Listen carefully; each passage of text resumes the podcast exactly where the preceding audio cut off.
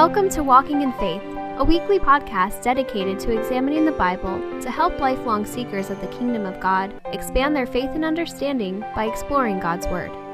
Now let's join Pastor Rob Harrington as he shares this week's message.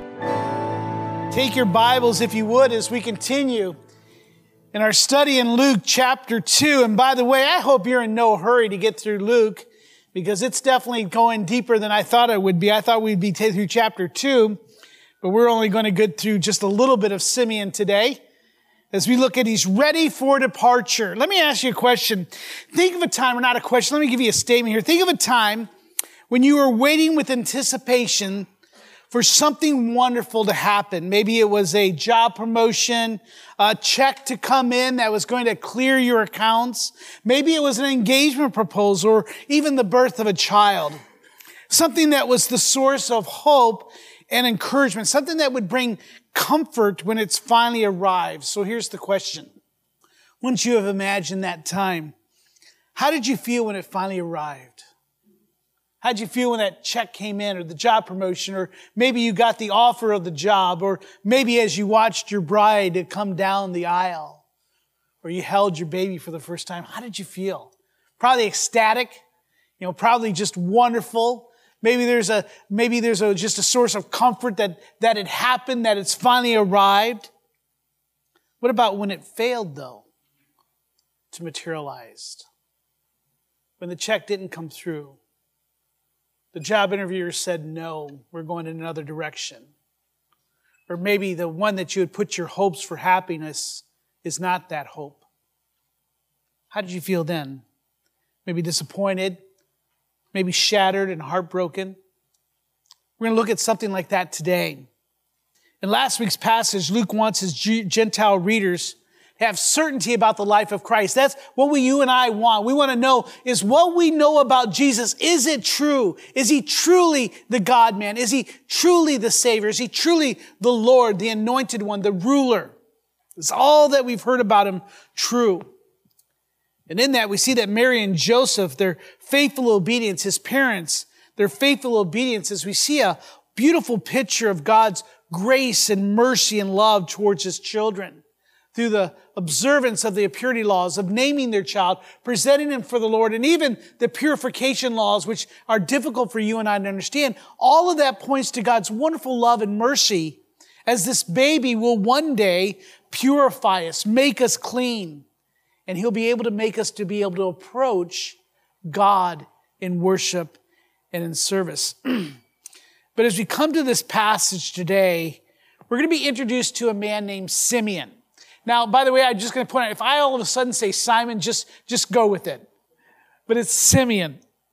Not much is known about this man. He only appears in scripture through Luke's account of the birth of Christ. However, he's going to play in a very important role in bringing certainty not only to Luke's readers, his Gentile readers in the first century, but down through the ages and through history. And for you and I, Simeon is an important part, plays an important part for you and I to understand who Jesus is. He's that long awaited Messiah. So Luke chapter 2, I believe it should be here on the monitor, but also follow along in your scripture if you have your Bible. Again, if you do not have a Bible and you would like one, I'd love to give you a copy of God's Word. Luke chapter 2, verse 25. Luke writes that there was a man in Jerusalem, and his name was Simeon. And this man was a righteous and devout, waiting for the consolation of Israel. And the Holy Spirit was upon him, and it had been revealed to him by the Holy Spirit that he would not see death before he had seen the Lord's Christ. And he came in the Spirit into the temple. And when the parents brought in the child Jesus to do for him according to the custom of the law, what we read last week, that he took him up in his arms and he blessed God and said, Lord, now you are letting your servant depart in peace, according to your word. For my eyes have seen your salvation, that you have prepared in the presence of all peoples, a light for the revelation to the Gentiles and for the glory to your people Israel. And his father and mother marveled at what was said about him. And Father, give us a sense of marvel this morning, a sense of wonderment at who Jesus is. Lord, help us as we just tackle this portion of scripture. Give us our, our mind free from distractions. Keep things down to a minimum. Lord, let us be able to pay attention and, and through your Holy Spirit, let it reign through us and, and work in our hearts that we may understand what this has to do for us in 2020. Lord, we thank you for the life of Simeon. Lord, here's a man whose life we know nothing about, but yet he has, he is, he is uh, captured in scripture for all time for us and is profitable for doctrine, for instruction in righteousness. Lord, let us do that work this morning. In your name we pray. Amen. Now, Simeon is another example of a man who served God in his generation and died. Let me say it again. Simeon, again, is another example of a man who served God in his generation and died. And what a great epitaph. You've heard me say this before many times. This should be the goal of each and every one of you. I know a great grandfather, that'll be on mine, I'm sure. You know, a loving husband. You know, a wonderful pastor and teacher. All these wonderful, thank you. All these wonderful things can be said of me, but the one that matters the most is that he served God in his generation. What will be said of you? That's an editorial note. Let's go on. What we see is that Simeon serves Yahweh by giving testimony to the good news that Jesus is the messianic king who will bring God's reign and blessing. Now, as we've mentioned before, Luke is writing this orderly account of the life of Christ in order that his Gentile readers who did not experience Jesus, this is a generation maybe a little bit longer after Jesus had lived his life, done his ministries, and died and rose again, in order that his Gentile readers may have certainty about the things they've heard the things they've read about Jesus, things that they've been told. Let us understand for sure all those things that are at this point surrounding Christ's birth. That's why Luke is writing so much information about Christ's birth that's not found in the other gospels, including the gospel of Matthew. He's interviewing eyewitness accounts of the life of Christ. All these things so you and I may know and have certainty. Now, in this scene, in this narrative, as the scene is back here at Jerusalem, we talked about the naming and the presentation and all the things that were happening in the temple. We now see enter stage right, so to speak, is Simeon is going to come into the narrative. And he's going to produce some evidence and give an eyewitness account. And what Luke wants us to know here is why you and I 2,000 years after Christ is dead and rose, is why you and I should think of Simeon as a credible witness. Why should you and I take Simeon's word for it, that Jesus is the Messiah? Now, scripture gives us no, as I said before, no other information about this man. We do not know who his, uh, his parents are. which happens many times in scriptures. He doesn't tell us his tribe, which is given many times. It doesn't give his occupation. It doesn't even tell us his age, though we may assume that he's older, advanced in age by what we're going to see in this passage. But what it does give us is something very remarkable. And here is what Luke, through the Holy Spirit, wants us to know about Simeon and why he's a credible witness, why you and I should take his testimony about who Jesus is. So I'm going to give you four things. These are not on the screen, so just if you're taking notes. The first thing that we're going to see through scripture, why we should consider him a credible witness, number one, is that he was considered righteous and devout. Now, scripture doesn't say that about many people. But we see this man was righteous and devout. Now, there were many types of groups of people in Israel in this time leading up to Christ's birth and incarnation. There were the liberals. Those were represented by the Sadducees. Many of them, we, we understand who they are. They were one of the leaders of the Israel people. They accepted only the first five books of the Bible. They did not accept Joshua through Malachi as part of the Bible. They were not authoritative. And they also did not believe in the resurrection of the dead. Now, then they received that the other group of people in Israel at that time were the legalists. These were the, the Pharisees. These were the main foils, if you would, of Jesus and his earthly ministry. They were always attacking Jesus. And they spent their time putting heavy spiritual burdens on the people that they themselves would not bear. On the Sabbath, you cannot do this. You can only carry something for so many yards before you'd have to let it go. You, you have to do this. You have to do that. They were very good at making people do things, yet themselves would not do it. Then there were the politicizers. They were the zealots, known as the zealots.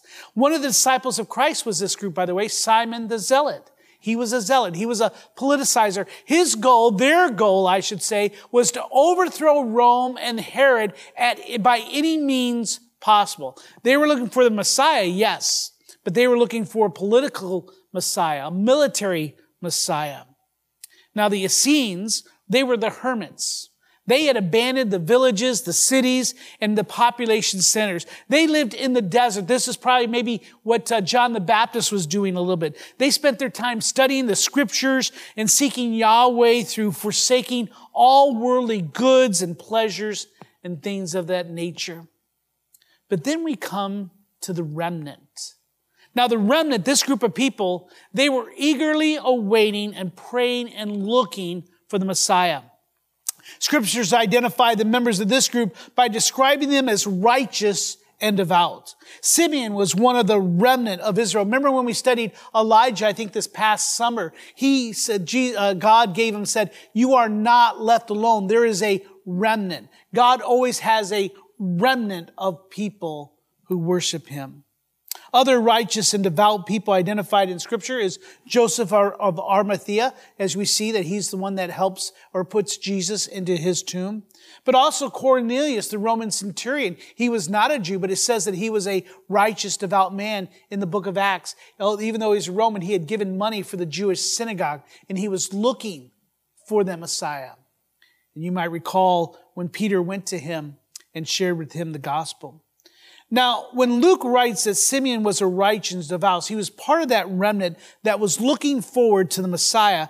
When he says righteous and devout, that does not mean that Simeon was perfect, that he was without sin, or even pure. Now, one theologian remarks that in the New Testament, when you see the words that they were a righteous man or they were devout, this means that they were righteous and devout according to God's proper standards and actions that were expressed in the covenants. In other words, they followed the law. They were doing those things looking forward to the Messiah. They were looking to worship God. It refers to a person in accord with God's standards. They were in a proper relationship with God. He was a godly and God-fearing man. So you and I should consider Simeon as a credible witness because the Holy Spirit himself says that Simeon was a righteous and devout man. He was living right with God. Number two, Simeon was looking forward to the consolation of Israel. Luke writes that, that Simeon, that's what he is spending his time. He is waiting for the consolation. Now, here you and I need to ask a question. And probably when you read that, you say, what in the world is consolation? Now, when you think of consolation, you may think of a sports, right?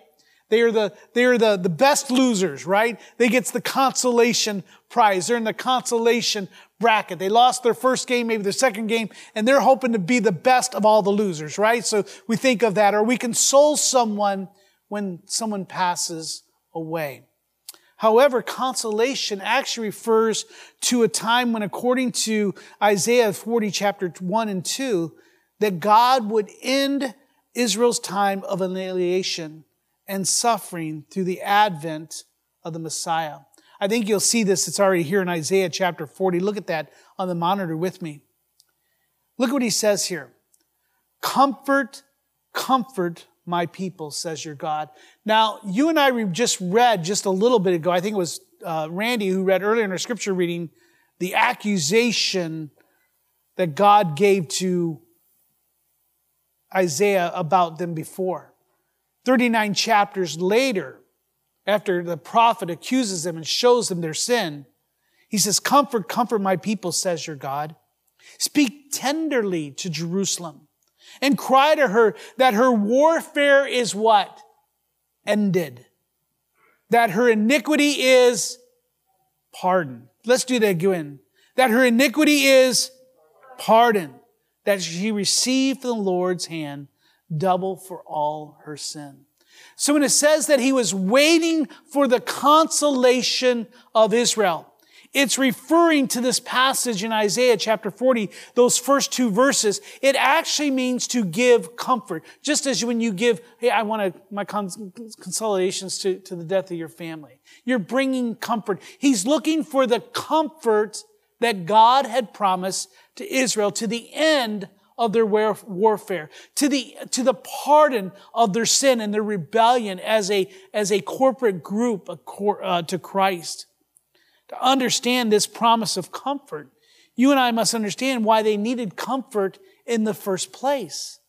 For early in our scripture reading of Isaiah chapter 1 4, we read that Yahweh accused of Israel of being a sinful nation.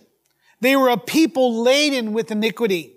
They were offspring of evildoers, children who deal corruptly. He goes on to say, you have forsaken God. You have despised the Holy One of Israel. They are utterly estranged. The children of Israel, as you and I read the Old Testament, have been conquered. They have been displaced. They were subjugated by four different world empires the Babylonians, the Medes, the Persians, the Greece, and now Roman. Once again, they are a subjugated people. They have been warned and called to repentance from Jeremiah to Hosea to Daniel and so on and so on, yet to no avail. Israel would not repent. By the time Simeon 400 years have passed and no prophet of God has been sent with any reassuring words of comfort from God. No prophet has arisen and says, God still remembers you. God will come and heal your pain. Yet it's into the silence that the Almighty God will thunder into human history with the incarnation of his son. This is what Simeon is looking for. Though you and I do not know his age, it seems that he was advanced in years. And all this time, he was waiting and anticipating the salvation of the Lord, the comfort of the Lord, the consolation of the Lord. And this promised consolation is a promise of comfort and encouragement. It's actually an uh, appeal, if you will, to Yahweh's faithfulness and goodness towards his children. This is what got him up in the morning. His first thought is, is this the day? Is God going to come today? Will he send the Messiah today? Remember from our studying in, in, in, um, in uh, I'm sorry, in um, Exodus. You know, I'm going to turn to it really quickly. Exodus chapter 1. You don't have to turn there, but Exodus chapter 1, you might recall when, when uh, Egypt, or when the children of uh, Israel for 400 years they had been in Egypt. And so they cry out to the Lord. And we had heard this thing where it says that Jesus or the, the Father. Now, where am I at here? See, this is extra, so this is the problem. I'm not going to be able to find it. It's in chapter 1. This is important. Well, what it says here, I'm not going to find it right here real quickly. But what we see is that God heard. God heard their cry. He remembered and he sends to deliver. In the same way, they're, they're calling out from what their forefathers. God, hear us. God, remember us. God, deliver us. This is what got Simeon up each and every morning. Now I'd ask the question, what gets you up in the morning? We talked about this in, in uh, uh, our adult core class about being missionaries, being a call, recognizing that we're called to be missionaries.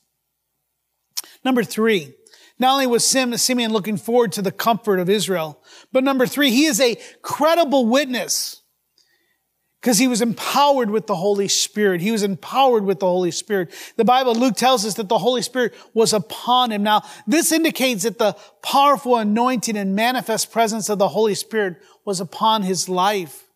Now, recognizing that this speaks of the Holy Spirit's work prior to Christ's atoning work on the cross, before the indwelling spirit that comes in Acts, you and I can think about the Holy Spirit upon Simeon, Simeon, Simeon was similar to when the third person of the Trinity would put his power on Samson and David and the Old Testament prophets. He would come upon them and allow them to do certain things in a, in a miraculous and supernatural way. What we're reading here is that Yahweh blesses the faithfulness of Simeon by sending the Holy Spirit to come to encourage and to sustain him during his long wait for that promised comfort.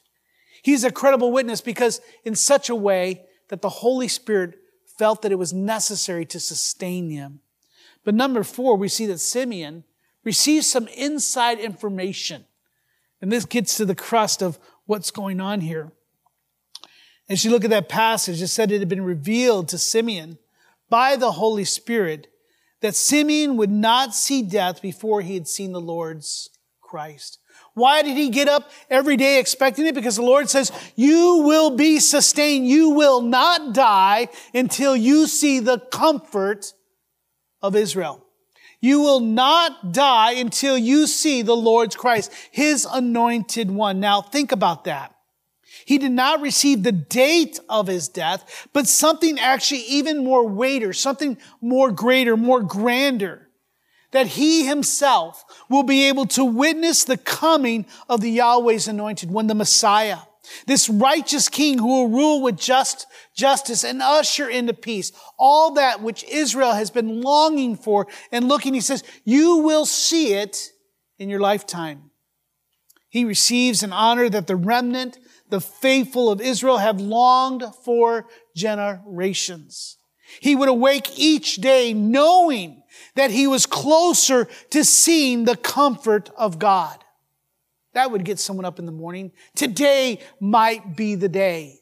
This may be the day that God's salvation comes. What a blessing. What a remarkable character reference. This wonderful gift was given to no other man than Simeon. It was not given to the king of Israel. It was not given to the Caesar of Rome. It was not given to a Pharisee, a Sadducee, or even one of the zealots, the military leaders. No, it was given to a man that we know nothing about.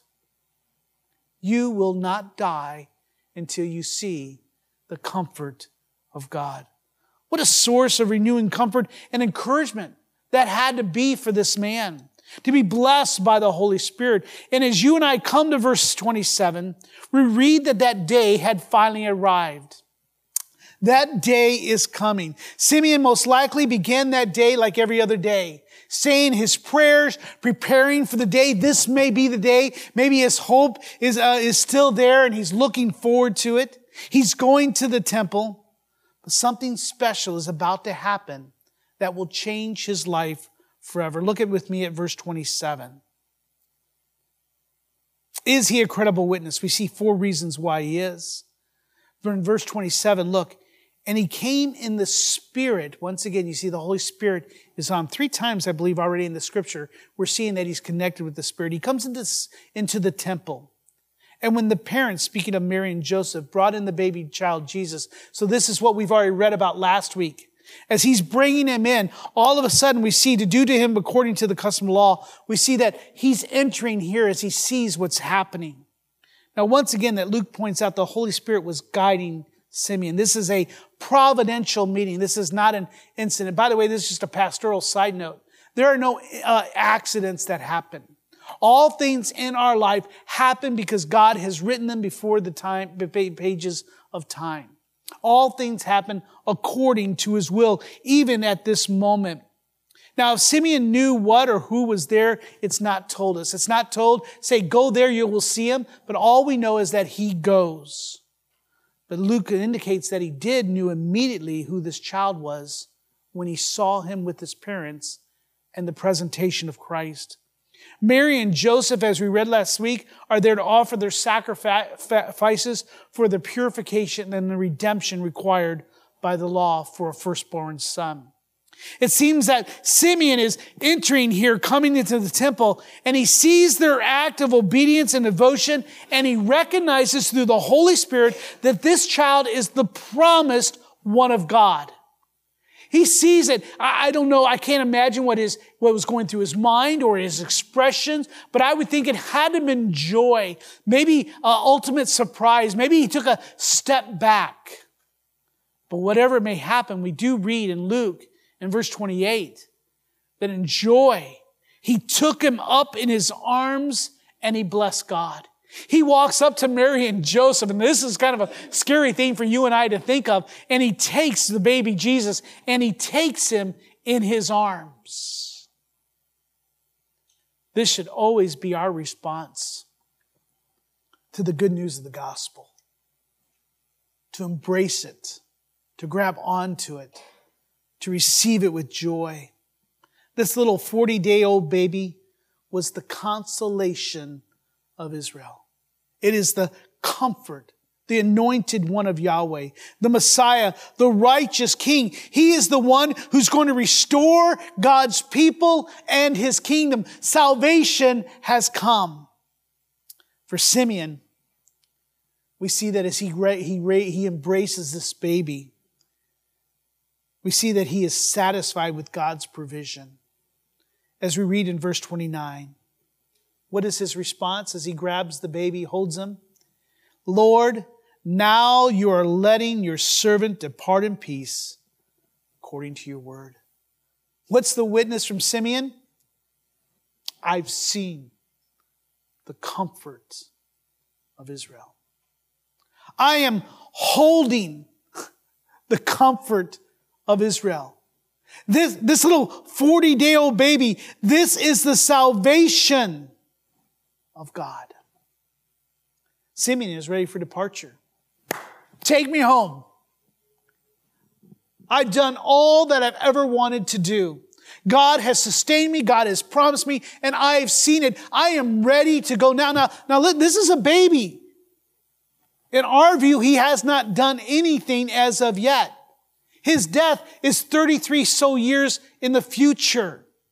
He doesn't even know how this consolation and comfort of Israel will be done. But I'm ready to go. I've seen all. And see, that's the testimony that Luke has given us. He says, I want you to have certainty because this man who I'm trying to share with you is credible, is ready to die because he is satisfied that God has fulfilled his purpose. He has accomplished all that he wanted in his life was to witness the anointed one. It has been, he, he has spent his life serving Yahweh faithfully and he awaited the promised comfort of Israel. Simeon displays great faith in the word of God and in the revealing of the baby Jesus as that promised Messiah. He is satisfied and ready to go home. Now this peace this readiness to depart from this world is going to be based on four important declarations or four uh, fulfilled promises. Let me say that once again because I missaid that. This peace, this readiness to depart from this world is going to be based on the wonderful, important declaration that's found in four fulfilled promises. And we're going to look at that. That will be on the screen if you're taking notes as we look at verses 31 and 32. He says, I'm ready to depart because of these four promises. Number one, we see that God was faithful in sustaining Simeon's life. He was fa- faithful in sustaining. He says, my eyes have seen your salvation. Day by day, Simeon was preserved by God's wonderful, amazing grace and mercy. And each day was another precious gift from God to Simeon as he, Simeon as he awaited Messiah's appearance. He recognized God has been faithful. I am ready to go. This is the Messiah. I don't have to wait any longer. He's not like John the Baptist that says, wait a second, are you sure you're the Christ? Are, are you the one that we've been looking for? Now remember that, we'll maybe see that. I think that's more in, in, in John's gospel and Matthew and Mark is that John the Baptist, when he was in prison, says, wait a second, are you the one? Remember, and he, he had already told everyone, his disciples, go follow the Lamb. He had said, I'm not worthy to baptize you or even to tie your, your sandals. Near the end of his life, he said, Are you sure you're the one? And remember what Jesus said? Go tell them that the lame walk again, the blind see, the sick are healed. Simeon hasn't seen him do anything. Not to be sacrilegious, but all Jesus is doing is cooing. And he says, I'm ready to go. I've seen it. God is faithful. This is the one. Not only two, he could say this because of the faithful promise that God was faithful in preparing for the redemption of his children. Number two, God was faithful in preparing for the redemption of your children. He says that you have prepared in the presence of all your people. You and I need to realize that it was no secret that God was sending a savior to the people. As we have pointed out earlier, it was promised in Genesis chapter 3:15 immediately after the fall. It was prophesied by the prophets. It was symbolized through the sacrifices. It was demonstrated through the earthly king of Israel. Turn, if you would, quickly to Psalms chapter 98, verse 1, if you would, please. Psalms 98.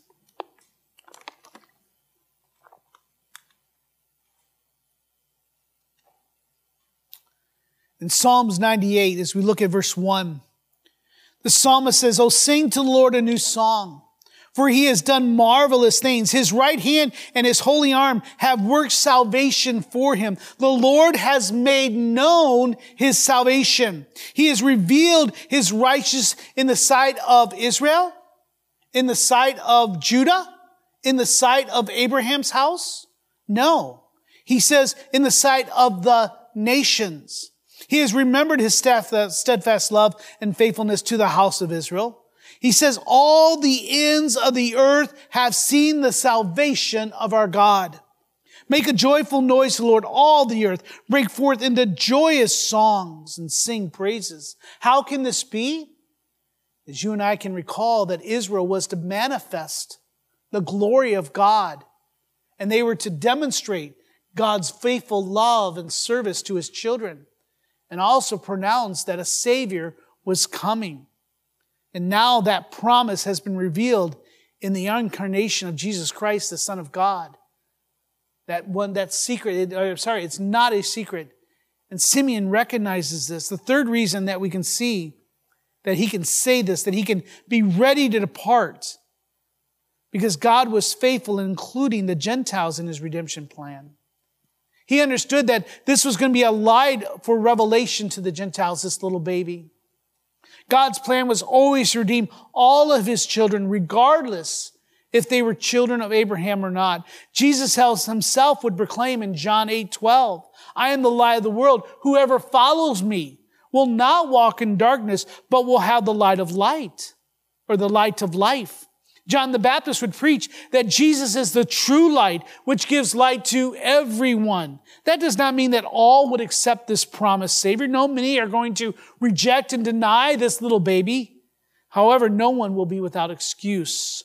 All will one day stand and uh, will one day stand before Jesus and give account for how they have received His work, His ministry, and His word. Then, fourthly, we see that Simeon is ready to depart this word, world because God was faithful in restoring Israel. He understands the promises of God have been fulfilled. He says, This is also for your glory. Finally, after generation after generation had abandoned and rebelled against Yahweh, God is now ready to restore his children Isaiah the prophet had declared centuries, before, in the Lord, all the offspring of Israel shall be justified and shall be glorified. In Isaiah 46, he says, listen to me, you stubborn of the heart, you who are far from righteousness. I will bring near my righteousness, not a gift far off. My salvation will not delay. I will put salvation in Zion for Israel, my glory. He recognized that not only is this baby the light for the Gentiles. But also, as I've said before, it is the comfort of Israel. Simeon gives praise and blessing to God for his faithfulness in providing for Israel's comfort and restoration that will come as they accept this child as Messiah. What Luke has given to us in these short eight verses is that Simeon serves as a great character witness that Jesus is that messianic king who will bring God's reign and blessing. This narrative with Simeon shows that from an early age, Jesus was identified as the Messiah. That is what we've seen from Luke 1 up to now. Next week, we're going to see a little bit more of, of, of Simeon's words, but also as we come to Anna, we'll get another witness of who Jesus is. He's identified as the Messiah, not from the time of his baptism, not from the time of the cross, but from his early birth. This witness account of the person of the baby Jesus is to strengthen our certainty about the person and work of Christ as the Savior of the world and the righteous King, the Son of God. And as you and I come to verse 33, we read that after this word of blessing, that his father, mother, Mary, and Joseph marveled at what was said about him. I think you and I can understand that reaction. Most of us don't hear those types of encouraging words about our children, especially in public.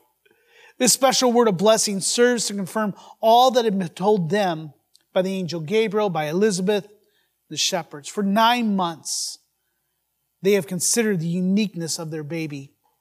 This encounter with a complete stranger to them must have come as a welcome surprise. All that had been promised and revealed about their son is true. He is the Savior, an anointed Messiah. Now, I want to come very quickly to what about us today? How does Simeon help us? How can he encourage us? Well, you and I need to consider that this spirit led encounter, you and I can be assured of the credible character and witness of Simeon. His brief supernatural appointment with the Christ child adds to the evidence that Jesus is that messianic king who will bring God's reign and blessings. You and I are no longer waiting for his arrival to redeem his children from the enslavement of sin, to destroy the works of the devil, or to secure our forgiveness and provide for our righteousness. No, God's comfort to his children has arrived. Amen. You and I look back to that event. Simeon was looking forward to it and experience. You and I have looked back to it. However, you and I do have some similarities with Simeon. You and I are called to continue to wait for the second coming of Christ. One in which he will come to gather his children, fully restore Israel, and to rule in righteousness and peace. For you and I, we too should be Simeon. What should get up us in the morning is that the Christ may come again today. You and I are praying for the comfort that he comes when he comes again. The Bible tells us that all creation still groans for the redemption of sons. You and I, when we sin and, and, and, and our conscience and our guilt and the shame bears heavy on us, you and I just desire that time when Christ comes and makes us totally free from sin. I pray that that's your prayer. Maranatha, come quickly. So what should you and I do while we wait for that second day? Well, we ought to imitate, mimic the heart and mind of Simeon. Number one, you and I need to realize that you and I are to be credible witnesses to the world that God's salvation has come. You and I also need to be credible witnesses. I mean, are you a credible witness? If you were to come and say, let me tell you about who Jesus is, would someone look at your life and the words you use and the way you live and say, you don't have much credibility? You go to church? You believe in God? Oh. Are you a credible witness? Number two, we are to walk in the Holy Spirit. Jesus promised his disciples that he would send a helper, a comforter, to enlighten us, to give us His Word, to help us to be that credible witness. You and I need the Holy Spirit's life. Now, Simeon lived in a day in which the Holy Spirit would come and then depart. That does not happen to the child of God. You know, you and I don't really need to pray, fill me with the Holy Spirit. For the Holy Spirit is in His children. He doesn't depart. He doesn't leave us. He's an indwelling guarantor of our salvation. Now, yes, we may pray more for the Holy Spirit to encourage us and to enlighten us and to, and to change us, but yet He never leaves us. So you and I have something that Simeon doesn't have. We're empowered and enlightened by His work each and every day. Number three, we're to be anticipating and waiting for the comfort of God that comes when Christ returns. You and I, if we were to take time, we don't have the time. If you would write this down in your notes, if you would take time just to read this passage yourself. It's found in 1 Thessalonians chapter 4, reading starting with verse 9 and work to verse 18. First, Paul is telling this church, he says, no one needs to write to you. Here's what you need to do. You need to love one another. You need to aspire to live quietly while you wait for Christ to return. You need to mind your own affairs. You need to work with your own hands that you may walk properly before outsiders and not be dependent upon anyone. In other words, live your life as Christ has called you to. But then he goes on to say, listen to this, do not be uninformed. Is that one day Christ will come. He says that Christ will come, uh, will descend from heaven with a cry of command, with the voice of an archangel, with the sound of a trumpet of God. And it says the dead in Christ will rise first.